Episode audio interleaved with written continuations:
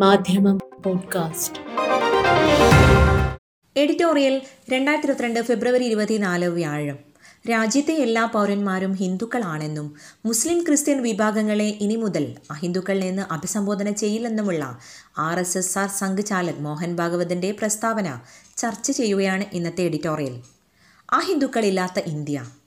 അനിഷേധ്യ ഭൂരിപക്ഷത്തോടെ രാജ്യവും പതിനെട്ട് സംസ്ഥാനങ്ങളും ഭരിക്കുകയോ ഭരണം പങ്കിടുകയോ ചെയ്യുന്ന ബി ജെ പിയുടെ പശ്ചാത്തല ശക്തിയും യഥാർത്ഥ പിൻബലവുമായ ആർ എസ് എസിന് ഇനിയും അതിന്റെ പ്രത്യയശാസ്ത്രപരമായ ഭൂമിക നിർണയിക്കാൻ സാധ്യമായിട്ടില്ലെന്നത് വിചിത്രമെന്നോ സഹതാപാർഹമെന്നോ വിശേഷിപ്പിക്കാവുന്ന ആശയദാരിദ്ര്യത്തെ വിളിച്ചോതുന്നതാണ്.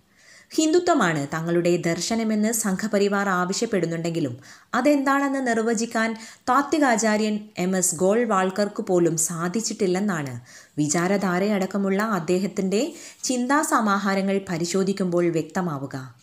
ഹിന്ദുത്വം മതമല്ലെന്നും ജീവിത രീതിയും സംസ്കാരവുമാണെന്നും നിരന്തരം ഉദ്ഘോഷിക്കുന്നതല്ലാതെ അനേകായിരം ജാതികളും ഉപജാതികളും അടങ്ങുന്ന ഇന്ത്യൻ ജനസമൂഹത്തിന് ഏക സംസ്കാരമോ ജീവിത രീതിയോ ഉണ്ടെന്ന് സ്ഥാപിക്കാൻ എത്ര കടുത്ത സംഘചിന്തകനും സാധിച്ചിട്ടില്ല. മുപ്പത്തി മുക്കോടി ദൈവങ്ങളിൽ വിശ്വസിക്കുന്നവരാണ് ഹിന്ദുക്കൾ എന്ന് സാഭിമാനം അവകാശപ്പെടുന്നവർ. വീക്ഷണ വിശാലതയാണ് അത് ദ്യോതിപ്പിക്കുന്നതെന്ന് വാദിക്കുന്നുവെങ്കിലും പലതരം ദൈവസങ്കല്പങ്ങളിൽ അധിഷ്ഠിതമായ വിശ്വാസാചാരങ്ങൾ വൈരുദ്ധ്യങ്ങളുടെ കലവറയാണെന്ന് അനുഭവം തെളിയിച്ചു കാട്ടുന്നു. എണ്ണമറ്റ കുലദൈവങ്ങളും അവയുടെ അവതാരങ്ങളും പൂജാരിമാരും ചേർന്ന് പങ്കിലമായ ഹിന്ദുത്വത്തെ ഭാരതീയത എന്ന ഏക സംസ്കാരവാദത്തിലേക്ക് ചുരുക്കിക്കൊണ്ടുവരാൻ നടത്തപ്പെട്ട ശ്രമങ്ങൾ അത്രയും വിഫലമായി കലാശിച്ചതാണ് ഇതപര്യന്തമുള്ള അനുഭവം. വെറും പതിനഞ്ച് ശതമാനത്തെ പ്രതിനിധാനം ചെയ്യുന്ന ബ്രാഹ്മണിസത്തിന് തന്നെയും ഏകമുഖമോ വീക്ഷണൈക്യമോ ഇല്ലെന്നിരിക്കെ മഹാഭൂരിപക്ഷം വരുന്ന ഇതര ജാതിക്കാരെ ഒരേ കണ്ണോടെ നോക്കിക്കാണാൻ അതിന് കഴിഞ്ഞിട്ടുമില്ല. നിയമസഭാ തെരഞ്ഞെടുപ്പ് നടക്കുന്ന യു പിയിൽ തീവ്ര ഹിന്ദുത്വവാദിയായ യോഗി ആദിത്യനാഥിനെ അക്ഷരാർത്ഥത്തിൽ വിയർപ്പിക്കുന്നത് ബ്രാഹ്മണനല്ലാത്ത യോഗി.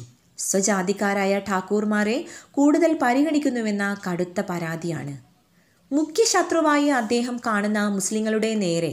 എതിർപ്പിന്റെ കൂർത്ത മുന തിരിച്ചു വെച്ചാണ് എല്ലാ പ്രചാരണങ്ങളെയും നേരിടാൻ യോഗിയും ഭരണപക്ഷവും ശ്രമിക്കുന്നത്.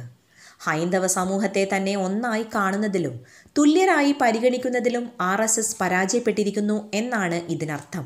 സുപ്രീം കോടതിയുടെ അയോധ്യ വിധിക്കു ശേഷവും മുസ്ലിമിനെ തന്നെ മുഖ്യ ശത്രുസ്ഥാനത്തു നിർത്തി നിഴൽ യുദ്ധം തുടരേണ്ടി വരുന്നതിലെ ഗതികേട് ചിന്താശക്തി ക്ഷയിച്ചിട്ടില്ലാത്ത ഹൈന്ദവരുടെ ആലോചനക്ക് വിഷയീഭവിക്കേണ്ടതാണ്.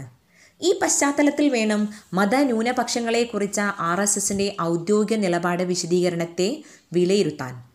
രാജ്യത്തെ എല്ലാ പൗരന്മാരും ഹിന്ദുക്കളാണെന്നും മുസ്ലിം ക്രിസ്ത്യൻ വിഭാഗങ്ങളെ ഇനി മുതൽ അഹിന്ദുക്കൾ എന്ന് അഭിസംബോധന ചെയ്യില്ലെന്നും സംഘടനാ ഭാരവാഹികളുമായി നടത്തിയ നിരന്തര ചർച്ചകൾക്കൊടുവിൽ സർ സംഘ് ചാലക് മോഹൻ ഭാഗവത് പ്രഖ്യാപിച്ചിരിക്കുകയാണ്. അഭിമാനിയായ ഹിന്ദു സന്ദേഹിയായ ഹിന്ദു സൗഹൃദമില്ലാത്ത ഹിന്ദു അജ്ഞനായ ഹിന്ദു എന്നീ പേരുകളിലാണത്രേ ഇനിമേൽ മുസ്ലിങ്ങളെയും ക്രൈസ്തവരെയും ആർ എസ് എസ് സംബോധന ചെയ്യുക.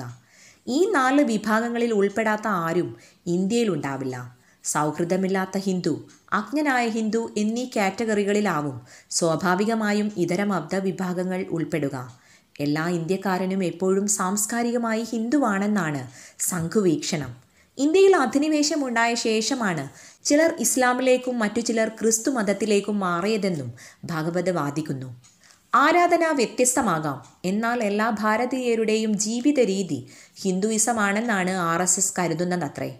അങ്ങനെയെങ്കിൽ ഹിന്ദുക്കളിലെ തന്നെ ഒരു വിഭാഗം വെള്ളിയാഴ്ച ജുമ നമസ്കരിക്കുന്നതിനോടും അവരുടെ പെൺകുട്ടികൾ വിദ്യാഭ്യാസ സ്ഥാപനങ്ങളിൽ ഹിജാബ് ധരിക്കുന്നതിനോടും എന്തിനാണ് ഇത്ര വിരോധമെന്ന ചോദ്യത്തിന് എന്താണ് മറുപടി? അവരുടേതെന്ന് അനിഷേധ്യ തെളിവുകളുള്ള ആരാധനാലയങ്ങൾ പോലും തകർക്കുന്നതിന്റെ ന്യായമെന്ത്? സൗഹൃദത്തിലല്ലാത്തവരും അജ്ഞരുമായ ഹിന്ദുക്കൾക്ക് പൗരത്വം നിഷേധിക്കുന്നത് എങ്ങനെ ന്യായീകരിക്കാനാവും?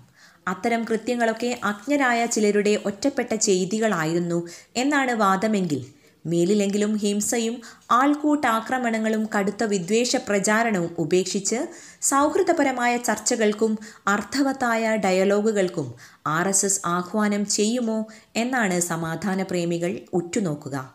മഹത്തായ ഇന്ത്യ രാജ്യത്തെ ഇരുപത്തി അഞ്ച് കോടിയോളം വരുന്ന മുസ്ലിം ക്രൈസ്തവ സമുദായങ്ങളെ അവരുടെ വിശ്വാസാചാര വൈവിധ്യങ്ങൾ പൊറപ്പിച്ചുകൊണ്ട് തുല്യ അവകാശങ്ങളും ബാധ്യതകളുമുള്ള പൗരന്മാരായി അംഗീകരിക്കാനും അതുറപ്പു നൽകുന്ന ഭരണഘടനയുടെ സ്പിരിറ്റ് അക്ഷരാർത്ഥത്തിൽ നിലനിർത്താനും ഇന്ത്യയിലെ ഏറ്റവും ശക്തമായ ഹിന്ദുത്വ പ്രസ്ഥാനം തയ്യാറാവുമെങ്കിൽ ഇന്ത്യയുടെ അനുദിനം മോശമായി വരുന്ന പ്രതിച്ഛായ തന്നെ മാറ്റിയെടുക്കാനാവും.